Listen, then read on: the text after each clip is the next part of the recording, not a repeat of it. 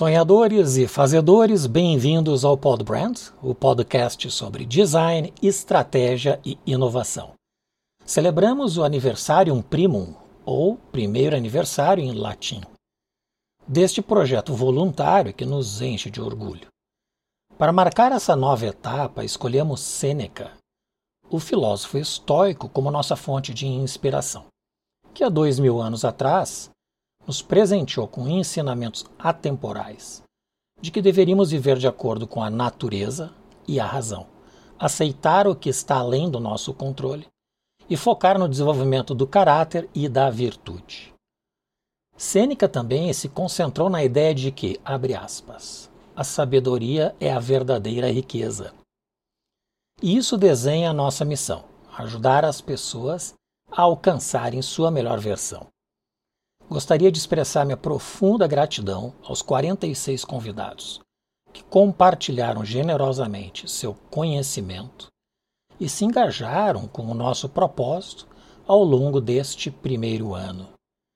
Sou Maurício Medeiros, consultor em design estratégico, mentor e autor do livro Árvore da Marca, uma obra que desmistifica o processo de branding e que está disponível na Amazon e no site arvoredamarca.com. Estamos apenas começando e o futuro promete ser ainda mais virtuoso. Antes de apresentar o nosso convidado, peço por gentileza que se inscreva em nosso canal. Isso nos ajudará muito com a engenharia dos algoritmos. Neste episódio, vamos falar sobre planejamento financeiro, o desenho do seu futuro.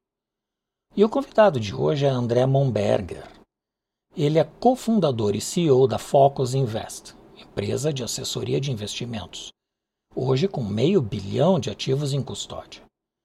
E da Focalize Educacional, que se dedica à construção de conteúdo e formação sobre este território de negócios. André, seja muito bem-vindo. Oi, Maurício, tudo bem? Prazer em estar aqui contigo. É uma honra fazer o primeiro episódio do segundo ano. Exatamente. E, e obviamente, tendo em vista a nossa longa amizade, é uma honra também poder estar trocando essa ideia aqui contigo. Que alegria, André. Eu é que agradeço a aceitação do convite. Vai ser uma, um privilégio escutar toda a tua sabedoria e, sobretudo, essa jornada com a Fox na busca de ajudar as pessoas a construírem, através do planejamento financeiro, um patrimônio de longo prazo. Coincidentemente, fizemos 16 anos a semana passada também, oh, então também estamos de parabéns. aniversário aqui. Meus parabéns, meus parabéns. Obrigado. O, o título Planejamento Financeiro, o desenho do seu futuro, ele encapsula a essência de como as nossas decisões financeiras de hoje moldam o nosso amanhã, com a sabedoria certa e as ferramentas adequadas, nós podemos traçar um caminho que não apenas proteja nossa segurança financeira, mas também realize nossas ambições. Então eu começo te perguntando: qual é o papel do autoconhecimento e da introspecção na construção de um planejamento financeiro sólido e adaptado às necessidades individuais? Uhum. Eu deixa eu dar um passo atrás na tua pergunta, Maurício. É, não que existe um, uma, um, algo importante antes disso, uhum. que é o conhecimento. Né? Porque o que, que a gente identifica hoje no mercado, essencialmente no Brasil, tá? Eu imagino que boa parte do teu público esteja aqui no Brasil, não é?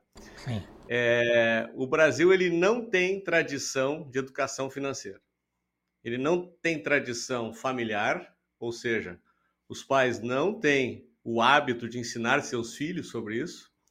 Nós não temos isso no currículo das escolas. E não existem mentores suficientes para dar conta da deficiência da escola e da família. Então, o Brasil hoje tem um gap de conhecimento em relação a esse tema brutal. Agora, a partir do momento que você acessa esse conhecimento, aí entra o autoconhecimento. Por quê? Porque existem várias formas de investir. E aí é necessário se autoconhecer para entender qual o seu apetite em relação, por exemplo, a tomar um pouco mais de risco, para ter a paciência de usar o tempo a seu favor, porque juros compostos, segundo Einstein, é, é uma das ferramentas mais poderosas do universo. Então, a partir do momento que você se autoconhece, entende que jogo você quer jogar, você passa a ter uma vantagem muito grande em relação a esse processo todo. E a introspecção parte do princípio que depois que você tem todo esse arcabouço na sua mão, fica muito fácil de projetar lá na frente onde você vai chegar, né?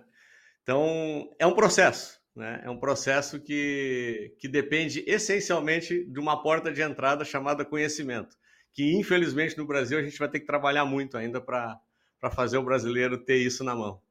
Uhum.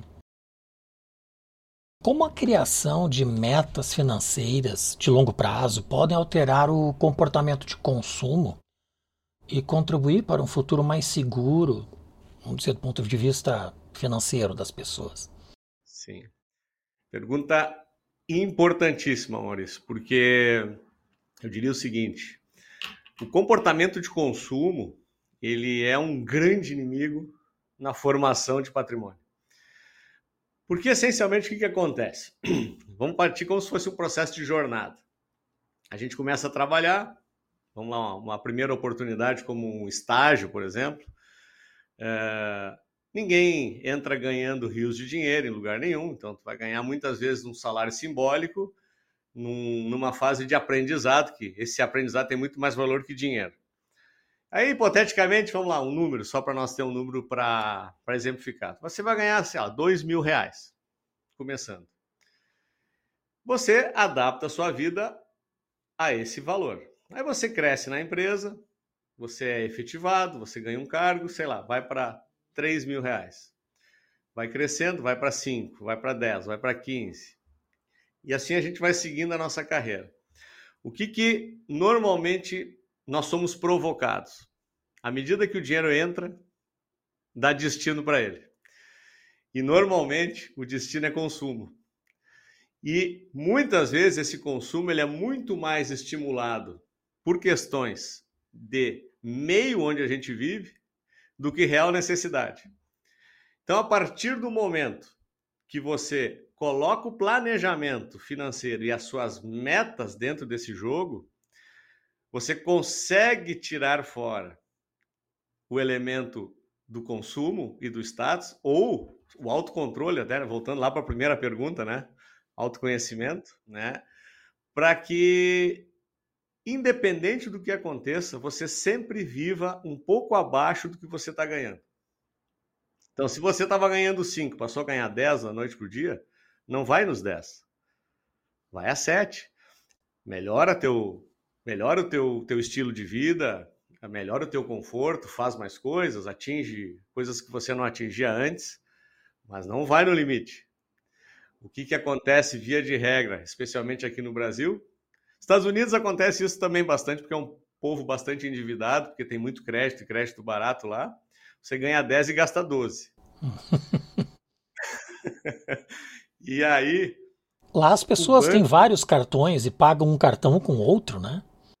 Cartões, cheque especial, linhas de crédito. Aí o mercado financeiro é altamente criativo para te seduzir a, a usar esse crédito todo. Inclusive, o atual governo ele tem um viés muito forte em relação a crédito. Então, eles querem estimular a economia via consumo, e como não existe dinheiro disponível na mão do povo, eles querem colocar crédito na mão do povo. Num primeiro momento, parece bom, né? Realmente estimula consumo, a economia gira, tudo mais. Só que, infelizmente, nós vivemos num país onde a taxa de juros de crédito ainda é muito alta. E isso é uma âncora no processo de construção patrimonial. Então, é, é, é bastante importante entender que não se deve jamais gastar mais do que se ganha. Esse é o primeiro elemento. Voltando à, pergunta original, para dar um fechamento. Então, quando você estabelece a meta, esse, esse número fica muito mais fácil. Porque aí você sabe, olha, eu vou precisar de X anos para atingir isso. Para você ter uma ideia, Maurício, esse número aí pouca gente sabe. Se você poupa 500 reais por mês, a uma taxa de juros, vamos considerar hoje entre 0,8 e 0,9, que é uma taxa, historicamente no Brasil, sempre foi uma taxa possível, né? Tirando o Covid, onde a gente caiu lá para perto de 2, 3% ao ano, o resto dos últimos 60, 70 anos, esse, esse é um número bastante plausível. Em 20 anos, você juntou 500 mil reais. Em 25 anos, você bateu um milhão de reais. Com apenas cinco anos a mais. Cinco anos a mais. Efeito juro composto. Uhum. E agora senta aí na cadeira, Maurício. Com três anos a mais, você chega a 2 milhões. É exponencial. Economizando 500 reais por mês. Ou seja, não é um número é, impossível, digamos assim. O que, que você precisa ter? Precisa ter a meta, precisa ter a disciplina, a diligência e, obviamente, colocar o seu dinheiro em locais corretos, né? sem, sem grandes aventuras, sem grandes riscos. É, é, é, perfeitamente possível. E aí, partindo da lógica seguinte, para economizar 500 reais, geralmente é um número de começo de carreira. À medida que você vai subindo na carreira, subindo nos seus negócios, tende a sobrar mais dinheiro. Sobrando mais dinheiro, incrementa esse cálculo. Então imagina onde dá para chegar só com planejamento e meta traçada.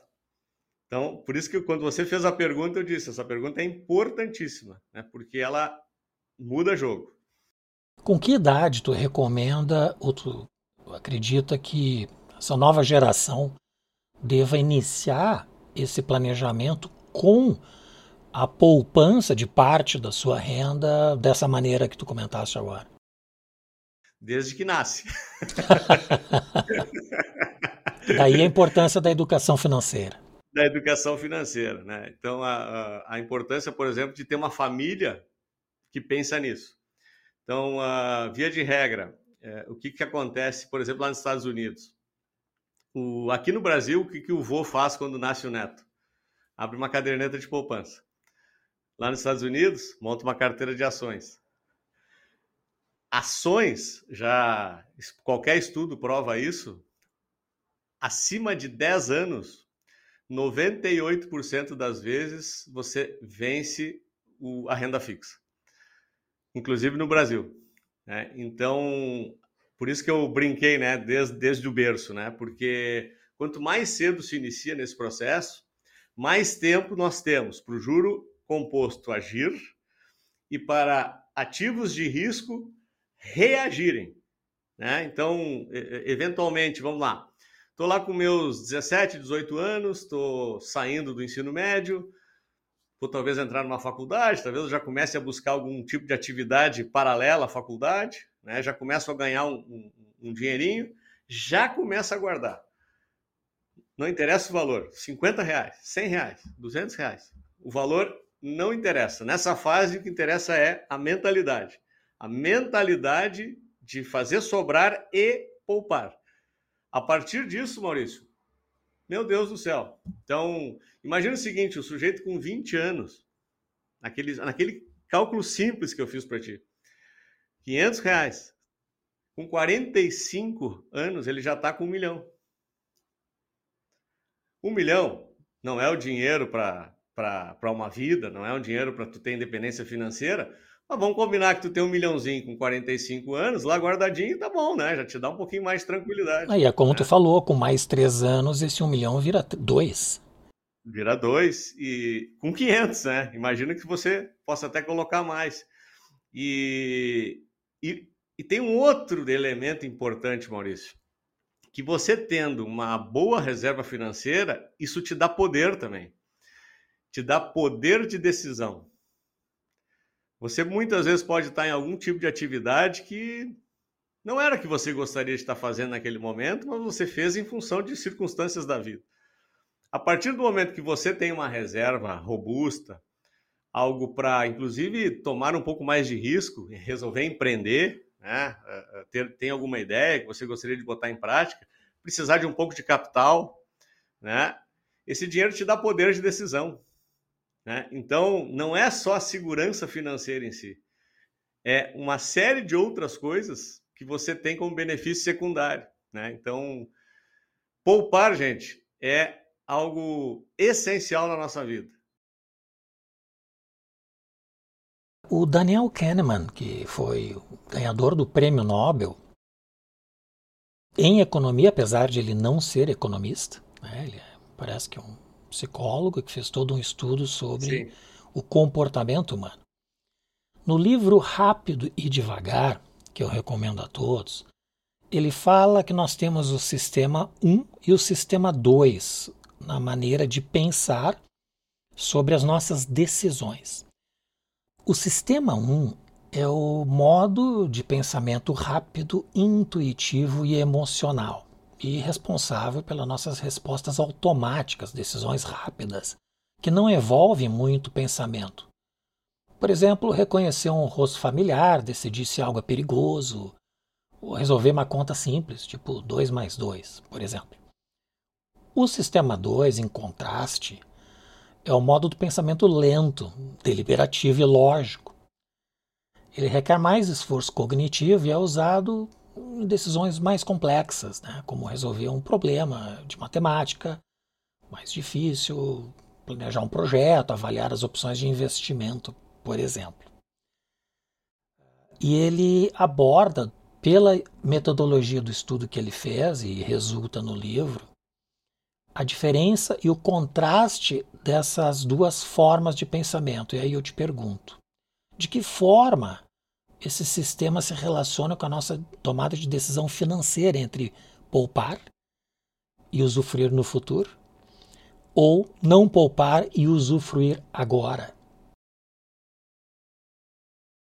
Excelente pergunta também, e acho que muito providencial o teu exemplo do Kahneman, porque Via de regra, quando a gente está falando do sistema 1, a gente aciona as duas coisas que movem a decisão sobre dinheiro. Uma delas é o medo e a outra é a ganância.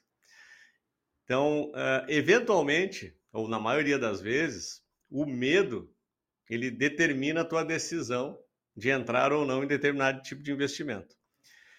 E isso provoca a possibilidade de você perder oportunidades.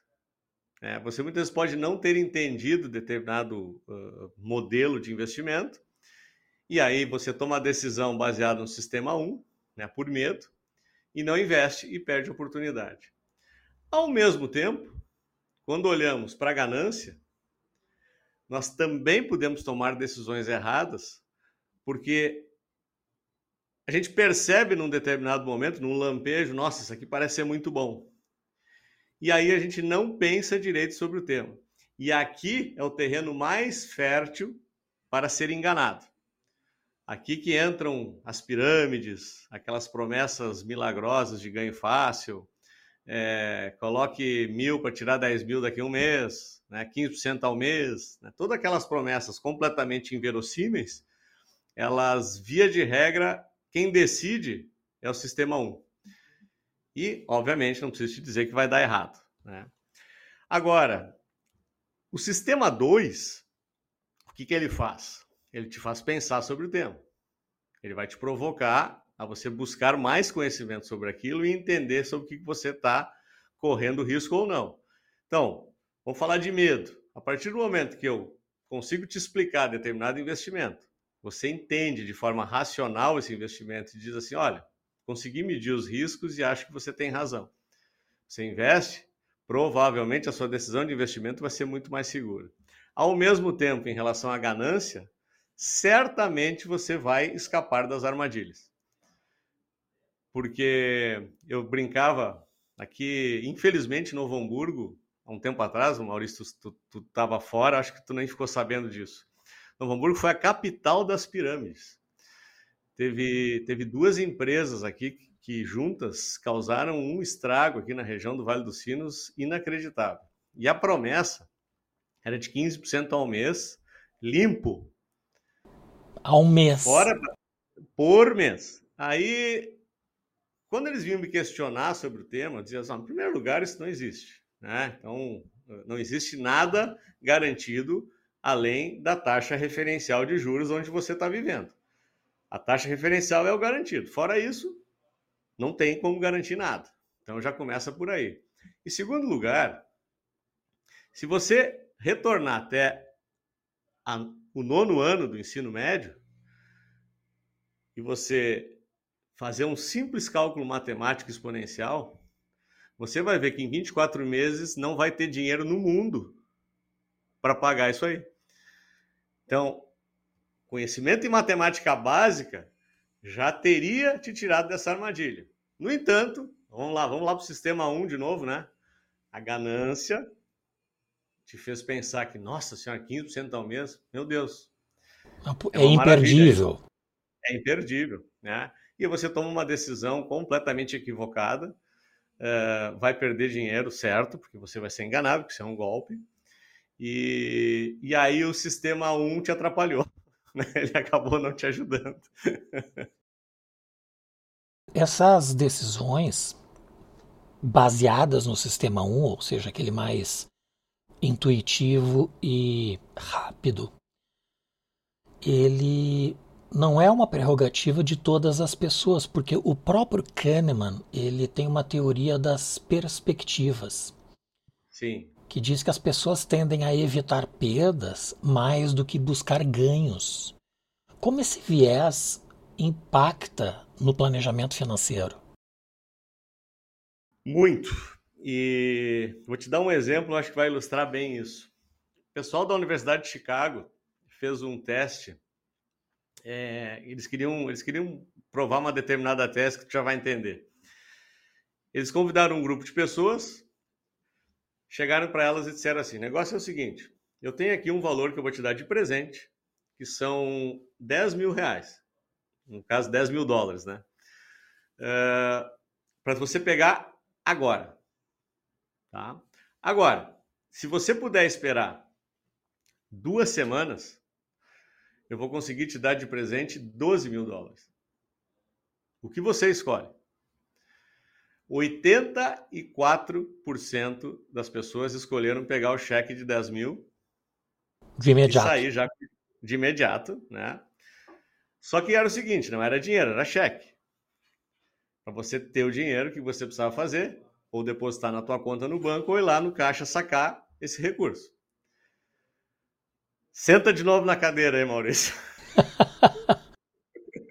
92% das pessoas que escolheram pegar o cheque de 10 mil descontaram o cheque depois de 15 dias.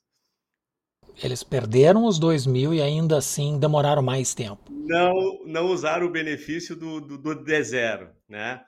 E o que, que significa isso na prática? Significa o que a gente chama de viés do presente. A gente precisa ter a sensação de que eu preciso acessar o dinheiro sempre, de imediato. E na maioria das vezes, a gente não precisa acessar o dinheiro fácil. Vou te dar um exemplo prático do meu dia a dia aqui. Você chega para falar comigo, diz, André, tem um milhão de reais e eu queria que você fizesse uma alocação desse recurso para mim, né? Meu, meu recurso de poupança. Eu vou te fazer algumas perguntas, entre elas, qual é a tua necessidade de liquidez?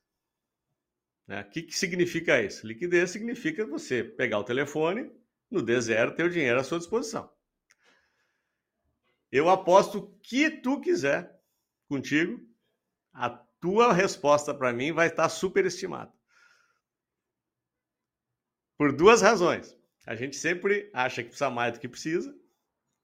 E a segunda, a gente sempre acha que vai surgir uma oportunidade melhor logo ali adiante na esquina para mim usar o dinheiro.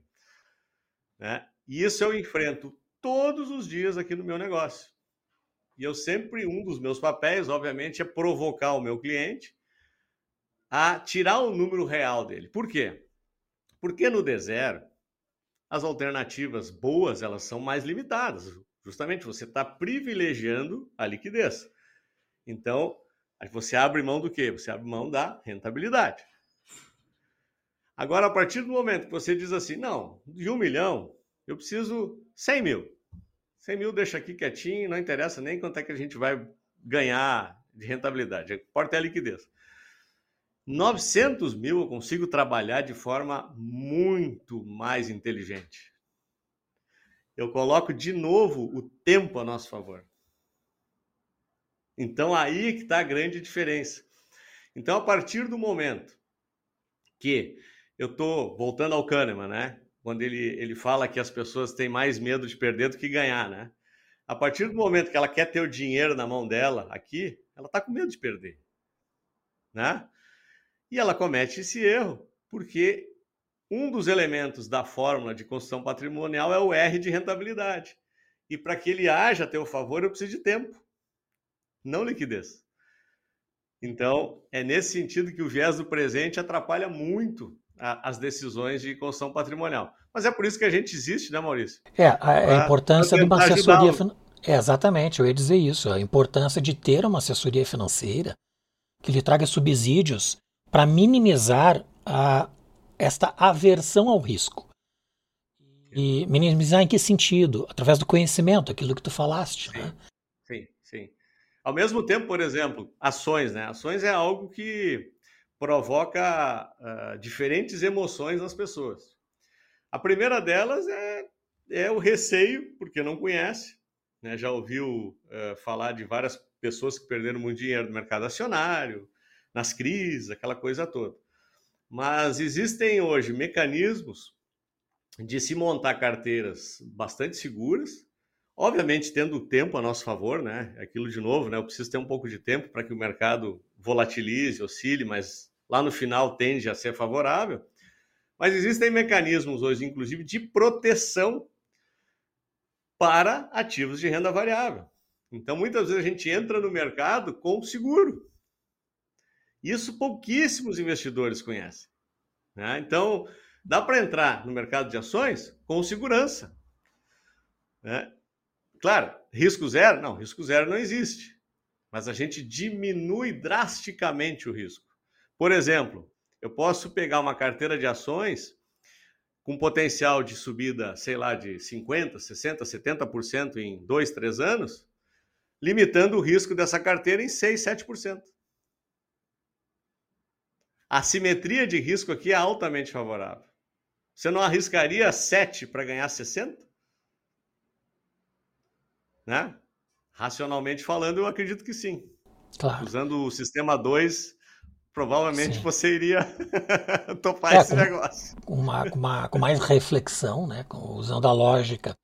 a lógica. Eu recomendo um outro livro que está relacionado a isso que tu comentaste, do exemplo, né, de ter os 10 mil dólares hoje ou os 12 no futuro. Daqui a 15 dias, né? É, é, que é o livro O Valor do Amanhã, do Eduardo Gianetti da Fonseca.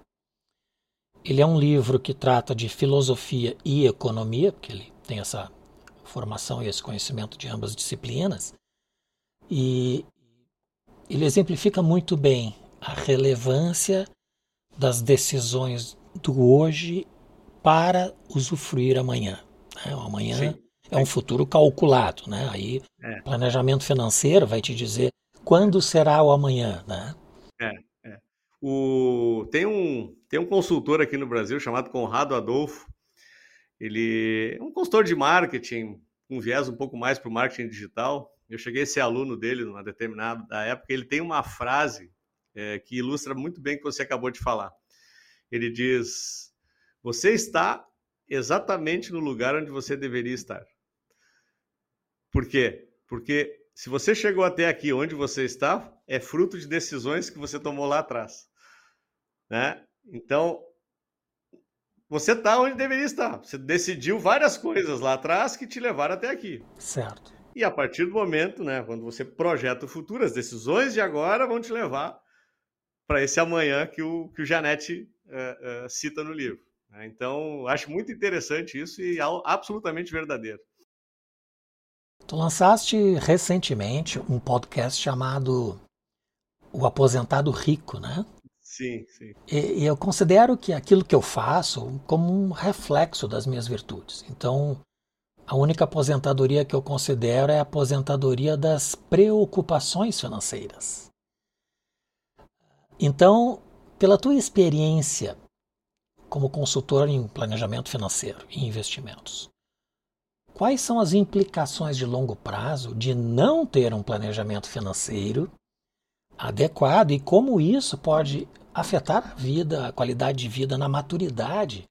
E que conselho você daria a alguém que deseja iniciar um planejamento financeiro eficaz? Está buscando inspiração e motivação para dar os primeiros passos? Ótima pergunta, e ela é talvez uma das perguntas mais importantes do nosso bate-papo aqui até agora. E só um parênteses em relação ao aposentado rico. Quando você diz aposentadoria das preocupações financeiras, a ideia do aposentado rico é justamente essa. Porque aposentado rico não é, não é só dinheiro. O dinheiro é um dos elementos, né? E eu provavelmente, igual a você, a única aposentadoria que eu vou ter é a da despreocupação financeira. Sim, exatamente. Mas uh, voltando à pergunta, é, é, é, muito importante, porque imagine o seguinte: é, há um tempo atrás, a geração. Eu acho que os, nem os nossos pais, Maurício, pegaram isso, tá? Vamos. Talvez a gente tenha que regredir até um pouquinho mais. Nós tínhamos um sistema de previdência que, em tese, se preocuparia com isso. Né? Então, se a gente pegar a geração do meu avô, do teu avô, provavelmente, é... o INSS aqui no Brasil ele, ele ia dar conta do recado. Né? Então, era um sistema, também um sistema de pirâmide, né? porque ele era baseado na entrada de, de pagantes embaixo da pirâmide para a saída lá em cima.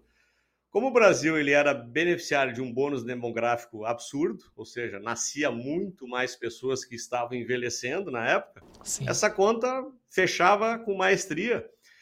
E, e, aliás, ela até, em certa medida, ela foi até uma maldição para os governos, porque sobrava tanto dinheiro que o governo acabava pegando parte desse dinheiro para projetos investimento em infraestrutura, aquilo, aquela que a gente viu, se pegar a história do Brasil ali, anos 30, 40, 50, 60, é, tinha muito dinheiro na Previdência, mas ele foi usado para outras coisas que não reserva para futuros pagamentos. Sim.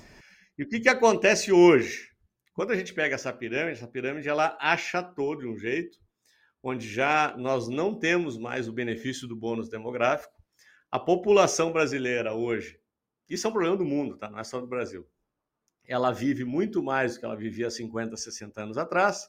Só para ter uma ideia, a idade média hoje no Brasil é 73 anos. A idade média da classe média alta, que é obviamente que consome mais recursos e talvez precise mais sob o ponto de vista de estilo de vida, né? então ela precisaria ter guardado mais para conseguir manter esse estilo, é 88 anos, Maurício.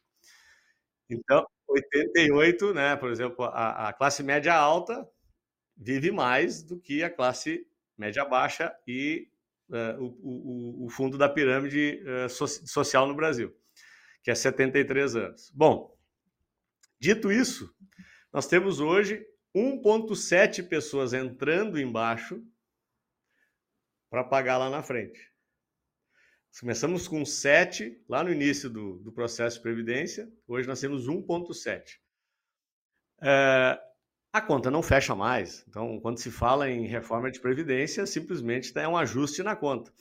E não é preciso uh, ser muito inteligente, entender um pouquinho de matemática para ver que essa conta mais lá na frente não vai fechar nunca mais. Né? É algo morto. A geração dos nossos filhos não vai mais ter previdência. Ou seja, não tem mais ninguém trabalhando por ti para garantir a tua subsistência depois que você para de produzir e ganhar dinheiro. O que, que restou? Você produzir a sua própria reserva. Só que no Brasil, tendo em vista aquilo que a gente falou lá no começo do nosso bate-papo, a educação financeira é altamente deficiente. As pessoas elas não têm essa cultura. E aqui eu não me refiro à questão da classe pobre, porque tu vai me dizer, ah, eles não têm nem dinheiro para guardar. Fato, realmente, eles não têm nem dinheiro para guardar. Mas a classe média e a classe média alta também não tem o hábito de guardar. Né? Tem condições. Então, Exatamente. Tem condições e muitas vezes ela, ela prioriza hábitos de consumo. Negligencia o futuro. Negligencia o futuro. Então, é, chega muita gente aqui no meu escritório com 50 anos, 55 anos, dizendo assim: ah, eu preciso me preocupar com isso. Daí, ah, o que, que tu tem guardado até agora? Ah, nada. Daí eu, nossa. É impossível começar com essa idade? Claro que não. Né? Não, não existe. Uh, uh, a gente sempre tem idade para começar, mas vamos combinar o seguinte: se você tivesse começado 20 anos antes, você já estava com uma situação muito mais confortável do que você estaria agora. Sim. O que, que é necessário fazer? É necessário que você acelere esse processo. Então, você está com 50, 55, 60 anos né, e não guardou ainda, você precisa acelerar drasticamente esse processo. Ou seja, muitas vezes pode, ser, pode ter que abrir mão de algumas coisas que você vivencia hoje. Chega para mim aqui, Maurício, só para você ter uma ideia, vou te dar um outro exemplo que isso vai ficar bastante claro. É, a gente está ajudando alguns clientes na parte de sucessão. E, e entre os instrumentos de sucessão, a holding imobiliária é um instrumento interessante né, de se utilizar. E as pessoas chegam aqui com patrimônios de 5, 6, 10, 15 milhões em imóveis. Eu digo que está aí o dinheiro. Não tenho dinheiro. Está todo em imóveis. Daí eu, eu digo: olha, desculpa te dizer isso, mas isso é uma conta que não fecha. Porque patrimônio é algo que tem que estar distribuído. Então, uh, de forma razoável, você não pode ter menos de que 20, 25% do seu patrimônio total que não esteja em dinheiro. Porque senão você não tem dinheiro nem para inventar isso para os seus herdeiros depois, muitas vezes. E, e, mesmo que você faça a sucessão antecipada em, vi, em vida, ela também tem custo. Né? Então você precisa de liquidez. É muitas vezes o que a gente precisa fazer? A gente precisa realocar isso. A gente precisa ou vender parte dos imóveis, transformar em dinheiro, colocar um seguro. Muitas vezes um seguro de vida ele acaba sendo um instrumento interessante também de proteção. É, mas via de regra, as pessoas elas precisam se preocupar em começar a guardar, né? Então, uh, quanto mais cedo fizer isso, né? Eu não sei qual é, tu deve ter uma, uma, uma estimativa da, da média do público que está te assistindo aí, mas eu imagino que é de 30 anos, 30 mais. Né? Para mais, sim. É, isso, né? Então, uh, não tem hora para começar. Aqui o segredo é o seguinte: quanto mais cedo você fizer, melhor. O que você não pode fazer é negligenciar isso. E o brasileiro ele tem o hábito da procrastinação nesse tema. Por quê? Ele, em primeiro lugar, ele acha que não vai precisar, porque a gente tem uma, uma sensação maluca de infinito, né? Parece que a gente não vai terminar nunca, né? Nem como, como produtor, né? Então, gente, parece que a gente nunca vai parar de trabalhar.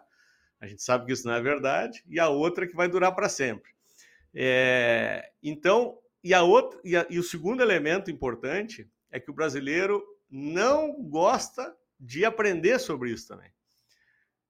Isso é uma constatação, tem a escola Focalize aqui, Sim. e a gente dá a gente dá muita, uh, muito conteúdo em relação a esse tema e via de regra as pessoas elas não gostam e não querem aprender. Se elas pudessem, elas diziam assim, André, pega meu dinheiro aqui e cuida para mim.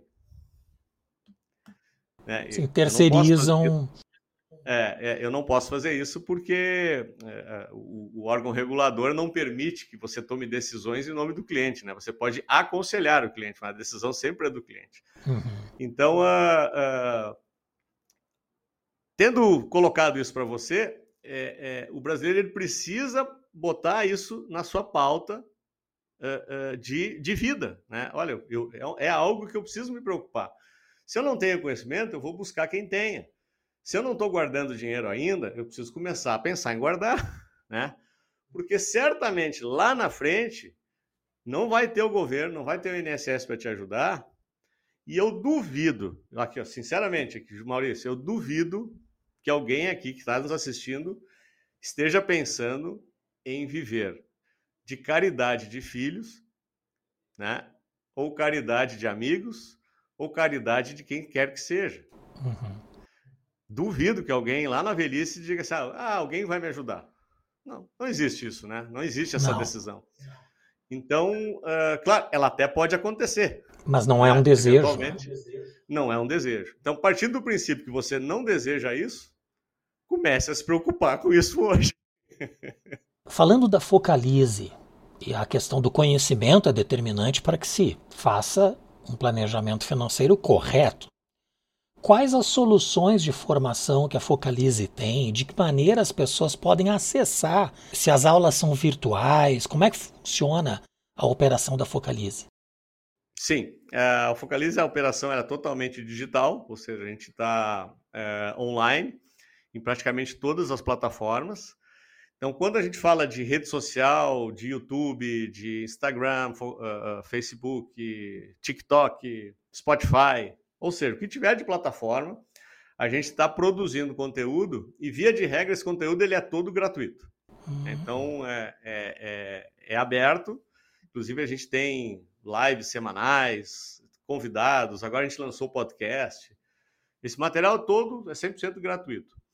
E a gente tem dentro do portal da Focalize, nós temos alguns cursos que a gente vende daí. Então, são cursos que iniciam, é, tipo assim, como aprender a investir, no sentido geral da palavra de investimento. Eu tenho como aprender a investir na bolsa, já focado em renda variável, como fazer análise gráfica, que é uma das técnicas que se usa para que a pessoa tome decisões na compra e venda de ações e a gente tem um curso super avançado chamado de Operador de Elite, que aí é para quem já está no jogo há um pouco mais de tempo, quer sofisticar um pouquinho as operações. Então, uh, e o que, que a gente faz?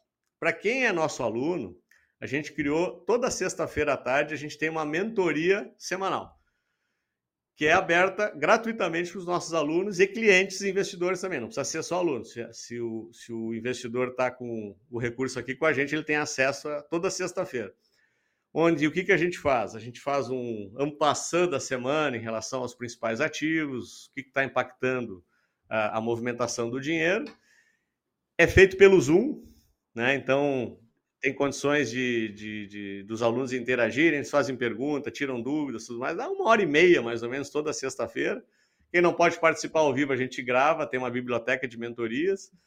E é uma forma que a gente encontrou de estar tá sempre dando um acompanhamento o tempo inteiro os nossos clientes, nossos alunos, uh, mesmo à distância, né?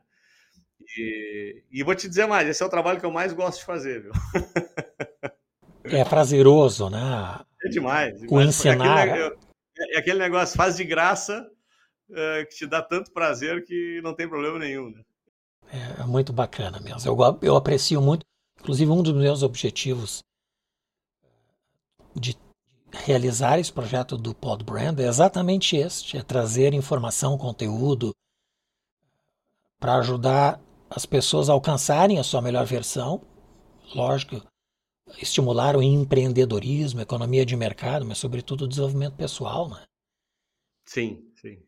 Uh, André, chegou o momento do pinga-fogo. Pinga-fogo são. Agora sim. Agora pegou fogo. São agora... três perguntas que eu faço a todos os convidados. Isso a já, primeira já dá delas. até medo, gente. a primeira delas. Quais são as virtudes do empreendedor de sucesso? Bom, a primeira delas, Maurício, assim, se fosse é, é, é aquela visão, né, de tu ter uma ideia, de tu pensar uma ideia e tentar colocar essa ideia em prática, né, tirá-la do, tirá do chão, efetivamente, é, para que ela faça sentido para o mercado que você estiver atuando. Mas depois disso, e tu é um empreendedor nato, né? A gente se conhece há, sei lá, mais de 35 do, anos, é bom do falar milênio, muito, né? Do milênio passado do milênio passado e, e, e a, eu, a, tua vida sempre foi empreender, né? E, e, tu vai concordar provavelmente comigo. Se chama resiliência, né? Tu tem que tomar pau, tu tem que ter dificuldade, tu vai passar em desfiladeiro, tu vai ter todas as dificuldades do mundo. Todas essas dificuldades que vão te dizer assim, puta, que diabos eu fui inventar de fazer isso. E, e, o importante é ter essa resiliência para resistir esse primeiro processo, que ele é o mais difícil. Aqui a gente brinca que é passar arrebentação, né? Uhum. É, é, é, passar sete ondas, né? Depois de passar sete ondas, daí o mar fica um pouquinho mais flat. Então, a, a resiliência é, é, é, algo fundamental. E depois, por fim, é, e é uma fase que eu acho que eu estou vivenciando um pouco aqui no meu negócio, é, é entender que a gente precisa despessoalizar, né? Tu precisa botar gente embaixo para te ajudar. E, e, entender que tem gente que pode fazer coisas melhor que você mesmo no negócio. Né? Muita, na verdade, a maioria das vezes, quando você uh, se dedica a fazer isso, você vai encontrar pessoas melhores que você para fazer. E, e é, é, a fase, por exemplo, que eu estou vivendo hoje no meu negócio, que a gente está colocando muita gente embaixo e está conseguindo ter um pouco mais de tempo para se dedicar mais à gestão, né, de fazer o negócio crescer ainda mais, é, poder se dedicar a projetos como esse que eu te falei, educacional, né? Então, é ter essa humildade de, de que você precisa de ajuda. Né? A partir do momento que você é, passou a arrebentação, entendeu que precisa de ajuda e tem a humildade para entender que vai ter gente melhor que você para fazer o que você faz e, e, aí delegar, né? não delargar, né? delegar, Sim. É, eu acho que são características fundamentais para que o empreendedor dê certo na vida. O que diferencia os sonhadores dos fazedores? Ótima pergunta, né? O sonhador é o eterno. É, ah, se eu tivesse. Ah, eu já. Nossa, roubou minha ideia, né? Eu pensei no Facebook antes do Zuckerberg. e o fazedor é o cara que mete a mão na massa, né, Maurício? É o cara que tira a ideia do, do, do sonho, tira a ideia do papel e, e bota ela na, em prática, faz acontecer, né? Então, uh, precisamos dos dois, sonhadores, mas sem o fazer, sonho é só na tua cabeça daí, né? Sim. E a última, o que é design? Design, Maurício, eu acho que ele é. Ele teria duas funções fundamentais, eu acho que na nossa vida. A primeira delas é no sentido estético, de de melhorar algo que você usa, por exemplo, e trazer um pouco do belo para esse processo. E o segundo, já dentro de uma ideia do design thinking, como do Steve Jobs, né, é trazer conteúdo ou sentido prático para determinadas ideias, né? De como você melhora processos de determinadas ideias. Então, você torna mais belo e torna mais funcional. Então, eu acho que design para mim é na essência é isso. Muito bem. André, nós chegamos na sessão dos livros no Podbrand. Você poderia trazer algumas indicações de literatura que impactaram a tua vida é... e possam ajudar as pessoas? É, eu, eu, eu, tenho três livros que eu digo, diria que são assim fundamentais. São livros extremamente simples, agradáveis de se ler, é, não são técnicos, são uh, conceituais, inspiracionais, mas que com certeza mudaram o meu modelo uh, ah, para olhar uh, finanças e dinheiro. O primeiro deles, e super importante, pode ser até clichê, tá? Pai rico e pai pobre, uhum. né? Do, do Kiyosaki, né? É um livro, ele te, ele te ensina a lógica do dinheiro, né? Então, como é que o dinheiro funciona? Né? Como é que é cabeça de pobre e cabeça de rico? E ele, nesse livro, ele, ele é filho de um pai pobre, o pai pobre não de dinheiro, mas de mentalidade, e ele tem um, um amigo que o pai é rico. E ele consegue convencer o pai do amigo a virar mentor dele no livro. Então o livro é interessante porque ele é no formato até de história, né? E da história real que ele vivenciou mesmo. E ele passa a aprender os conceitos do pai rico, como é que o pai rico pensa em relação a dinheiro, e ele contrapõe com a cabeça do pai dele, que é diametralmente oposta. Uhum. E aí fica muito claro que é ter cabeça de rico e cabeça de pobre. E, e fica muito claro, muitas vezes, para entender que mesmo você ganhando uma bolada, você já deve ter ouvido falar que tem pessoas que ganham na loteria e alguns anos depois ficaram pobres de novo. Porque elas têm mentalidade de pobre, elas não conseguiram trabalhar para ter a mentalidade de rico.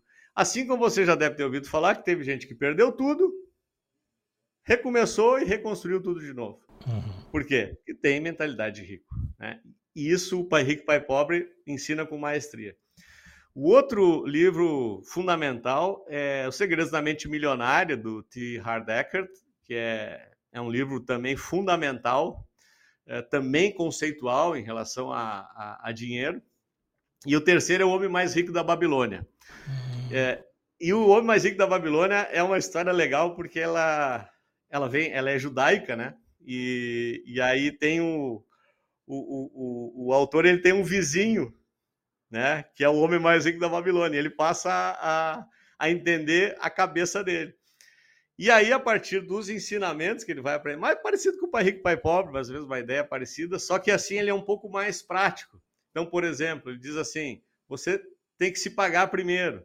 Uhum. Né? Então, a primeira coisa que você faz com o dinheiro que você recebe é pagar a si mesmo. Ou seja, vou separar uma parte, é o conceito do dízimo, né? É, eu vou separar, por exemplo, 10%, eu vou guardar é um princípio básico que está lá no livro. E assim ele vai ensinando vários princípios. É muito legal, são leituras fluídas, altamente práticas, que se você sacar o que os autores estão querendo mostrar no livro, dificilmente vai dar errado. Dificilmente vai dar errado. Assim, é, é... Então são três livros que eu diria assim são leituras fundamentais para para quem ainda não, não iniciou no processo, gostaria de entender um pouquinho mais, eu acho que são três livros ótimos para isso. Maravilha. Os links desses livros, eles estão aí embaixo na descrição. E se desejarem conhecer os livros indicados por todos os convidados, é só visitar o site podbrand.design na página Livros. Estarão todos lá. André, eu tenho ainda a pergunta do Rami Goldratt, CEO da Goldratt Consulting de Israel, que é filho do Dr. Eliyahu Goldratt, que criou a teoria das restrições, e também é o autor do best-seller A Meta, que já vendeu mais de 10 milhões de cópias, uhum. e que esteve em nosso episódio da semana passada. E ele Pô, fez. Que honra receber uma pergunta da, de, de, de, um, de uma pessoa como essa. É, ele, é, ele é realmente uma mente brilhante. E ele fez para o próximo convidado sem saber que seria você. Então a, per a pergunta: o que alimenta a sua paixão? Sobre o que a sua paixão é? Em qual área ou domínio, quando você trabalha, você se sente voando alto? Uhum. Uhum. Uma pergunta profunda. Olha, eu, eu, eu acho que eu, parte da minha vocação, Maurício, está ligada a, a ensinar. Né? Eu, eu, eu sempre gostei muito de estar em sala de aula, é, sempre fiquei muito confortável no palco, né, eh, em relação a, a poder estar passando conhecimento. E, e a, hoje, por exemplo, o projeto da Focalize, ele é um projeto que ele não me dá nenhum dinheiro, né?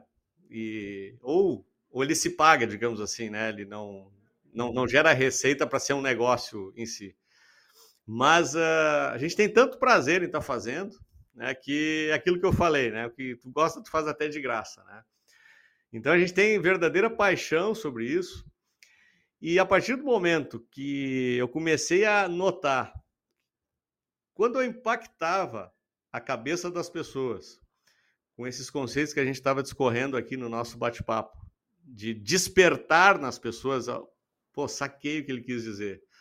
Né? É, eu recentemente eu estava, eu, chamei um consultor aqui que ele trabalha com neurobranding aqui no, uh, no Brasil e eu chamei ele para nos ajudar a dar uma reposicionada uh, na, na questão da persuasão via alguns gatilhos, né? Ele é um especialista nisso. E ele teve visitando aqui o escritório, a gente fez dois dias de reuniões, tudo mais. E aí, no final da reunião, ele chegou para mim e disse assim: Monberger, sabe que vendo o teu conteúdo, a gente conversando nesses últimos dias, entendendo o que você faz e tudo mais, despertou um negócio em mim, dizer assim. eu sou a tua persona, né? Eu sou o, a pessoa, apesar de eu estar tá vindo aqui, você está me pagando para mim estar tá te ensinando um negócio, eu tenho certeza que eu também sou tua persona, uhum. no sentido de que tu pode me ajudar. E eu quero saber como é que eu faço isso, isso, isso em relação. E aí eu, puta cacete, né? Nesses dois dias é, não teve nenhuma intencionalidade de, de, de tentar ensinar ele nada, mas ele só de ouvir a gente conversando, ele sacou que ele precisava daquilo que eu tratava, né? Pô, isso dá uma satisfação na gente de dizer, pô, vou ajudar mais um, né? Tô tirando mais um do ostracismo eh, financeiro, né? E são pessoas que nem essa que ganham bastante dinheiro, Maurício, mas não têm a cultura da, da construção patrimonial. Da reserva. E quando, é, da, é, aquele negócio, vou chegar lá, né? Aquilo que a gente falou da meta, né? E aí, quando eu consigo, aquela, mesmo seja uma pequena fagulha, né? Despertar na pessoa isso, isso move a minha paixão, né? Eu acho que respondendo a, a é, pergunta bem. do nosso ilustre convidado. Muito bem. E qual pergunta você gostaria que fosse respondida para o nosso próximo convidado no próximo sábado? Ah, legal. Eu acho que vale a pena nós falar um pouquinho do aposentado rico, né? Eu queria que nosso próximo convidado respondesse, na visão dele, o que seria ser um aposentado rico? Não somente pensando em dinheiro. Certo. Perfeito. Será entregue? Essa será a pergunta da próxima semana. André, eu quero te agradecer muito. Foi uma alegria enorme te reencontrar depois de tanto Recíproco. tempo. Que aula de conhecimento sobre planejamento, sobre o efeito e o impacto que isso gera na vida madura da pessoa e a relevância disto ser iniciado novo, já desde da tenra idade, vamos dizer assim, da atividade profissional, vamos chamar assim. Eu, eu, tive um convidado recentemente, o Leandro Spett, que é cartunista, chama, o nome artístico é Shimok. Ele é o cartunista da revista Oeste, do Augusto Sim, Nunes. Uhum. Conheço. E, e ele é judeu, e ele tem dois filhos pequenos, e toda sexta-feira, isso é um hábito, eu acredito que, da tradição judaica, ele, ele faz as crianças a colocarem moedinhas no cofre toda sexta-feira, que é o, o né, que antecede o sábado. Então, a importância, a, a, mentalidade, a importância da, da formação, né, e essa formação ela é de, de conteúdo do próprio desenvolvimento cerebral da pessoa, né, de ter esta, esta capacidade de perceber a relevância do futuro, do amanhã.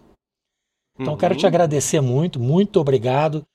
Ainda, como as pessoas podem acessar o, o Focalize e uhum. como é que elas podem acompanhar? É no YouTube, né? É, a gente tem vários canais, conforme eu te comentei. Né? É, então, sempre que digitar Focalize com S, não com Z, é com S. Então, focalize.com.br é nosso site, o youtube.com.br barra Focalize é o nosso canal do YouTube, Focalize Educacional no Instagram, no, na TikTok, praticamente em quase todas as redes. E, então a gente faz muito conteúdo e eu agora comecei a produzir conteúdo também na, no meu Instagram, que é André Monberger. Então é certo. André Monberger, meu nome, é o meu Instagram. E eu também comecei a. Eu antes usava a rede social mais para social mesmo, e agora eu comecei também a, a publicar conteúdo no, no Instagram, na, na minha rede também. E, e esse filhote novo meu, que é o Aposentado Rico, eu estou adorando fazer. Então, se digitar Aposentado Rico no YouTube ou no Spotify, já tem cinco episódios e, e, e, é muito do que a gente conversou hoje aqui, né? Mas a gente fala um pouco mais sobre a filosofia da coisa toda, né? Uh, aquele negócio de novo, né? Não é só dinheiro. Sim. Né? Então, nós temos que se preocupar com outros aspectos e a gente está batendo muito nisso. Então, também vocês estão convidados a conhecer o projeto Aposentado Rico. Com certeza, eu já acompanho, não só o Aposentado Rico, mas a Focalize. E o link também está aí abaixo na descrição. Então, André, muito obrigado de coração. Foi uma alegria te ter hoje no Pod Brand. Oh, foi uma, uma, alegria minha também é, poder contribuir de alguma forma, te reencontrar, né? É, como, conforme desde o século passado, né? e é uma, é uma honra poder estar falando para a tua audiência aqui, para os teus alunos, clientes, amigos, tudo mais. E estou à disposição, Maurício, sempre que precisar. Estou disponível, é só me chamar. Se tiver aí aniversário dos 10 anos, quiser me chamar, vamos estar aqui também. Muito obrigado. Grande Se abraço. mais branco. Muito obrigado. Este e os demais episódios do Podbrand estão nas plataformas YouTube, Rumble, Apple Podcast Deezer, Google Podcasts, Amazon Music e Spotify. Visite o nosso site podbrand.design. Teremos sempre a programação atualizada e links dos livros como estes que o André nos indicou. Compartilhe com as pessoas que curtem o conhecimento e se inscreva em nosso canal. Agradeço muito a presença do André Momberger e em especial a você que nos acompanha. Nos vemos no próximo episódio do Podbrand, o podcast do design.